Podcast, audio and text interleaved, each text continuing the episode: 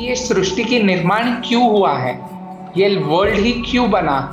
क्यों भगवान दानव देव अर्थ प्लांट्स एनिमल्स सैटेलाइट ये सब क्यों हुआ? कुछ भी नहीं होता था तो कितना अच्छा रहता था। कुछ करना ही नहीं पड़ता था। ना पढ़ाई ना कमाना कुछ संकट ही नहीं रहता था। ये एग्जिस्टेंस ही क्यों हुआ? पिक्चर में कुछ दिखाते नहीं तो फिर देखने का मतलब ही क्या रहेगा? तो ये संसार सचमुच क्या है? एक इंद्रिय से लेके पंचेंद्रिय तक डेवलपमेंट होता है, अन अनुभव लेता है। अनुभव लेके ऊपर चढ़ता है। पहले अशुद्ध ज्ञान में आता है ना समझ लो बच एक इंद्रिय से पंचेंद्रिय ह्यूमन तक आ गया, वो तो नेचुरल डेवलपमेंट है। पर मनुष्य में आके अनुभव लेता है। पहले जुआ खेलता है, चोरी खेलता है, दारू पीता है मारा मारी करता है। बाद में कितने अवतार ऐसे करते करते अनुभव होता है कि ये गलत है, ऐसा नहीं होना चाहिए। और जितना अनुभव हुआ, ऊपर के स्टेज में चढ़ता है। बाद में अधर्म के अनुभव करके बाद में धर्म में आता है। धर्म में भी दान, सेवा, परोपकार करता है। उसमें भी लगता है कि पूरी शांति नहीं मिलती, और भी कुछ कमी होती है। इतना किया धर्म तो भी भीतर में कभी चिंता हो जाती है, क्रोध हो जाता है, और भी कुछ आगे होना चाहिए। तब जाके लगता है कि अविनाशी, आत्मा का सुख, वो सच्चा सुख है। संसार में सच्चा सुख नहीं है। और वो जब समझ में आया, या तो सुना शास्त्र में पढ़ा, संतों के पास पढ़ा, मगर तो भी प्राप्ति, अनुभूति नहीं हो जाती है।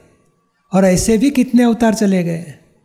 और जब ज्ञानी मिलते हैं, तब आत्म साक्षात्कार कराते हैं, तब जाके ये संसार के अनुभव का एंड आ गया। अभी नया अनुभव बाकी नहीं रहा। अभी जो पुराना हिसाब कर्मों का पूरा करेंगे और मोक्ष में चले जाएँगे।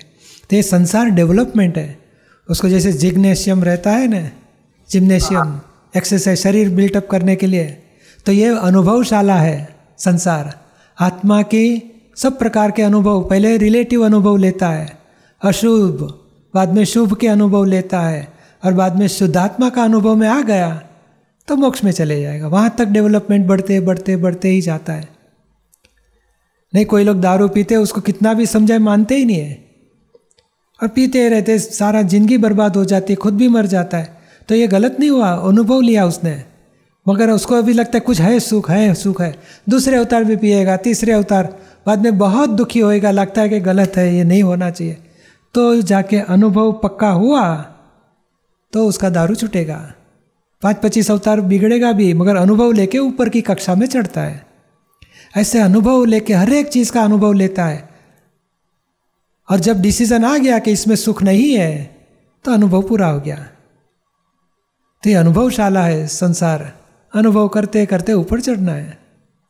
समझ में आया ना? इसके लिए अभी अच्छा बुरा बोलने जैसा नहीं, अनुभव लो।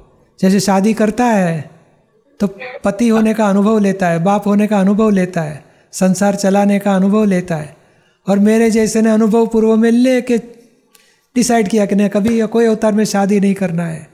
कोई अवतार में बच्चे नहीं जवाई नहीं होना है। बाप होना नहीं, अभी आत्मा का ज्ञान में रहना है और मोक्ष का काम निकाला तो वो अनुभव मुझे याद आ गया इस लाइफ में।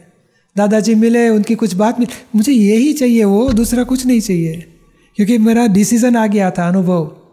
कि नहीं ये शादी में नहीं जाना है, ब्रह्मचर्य का पालन।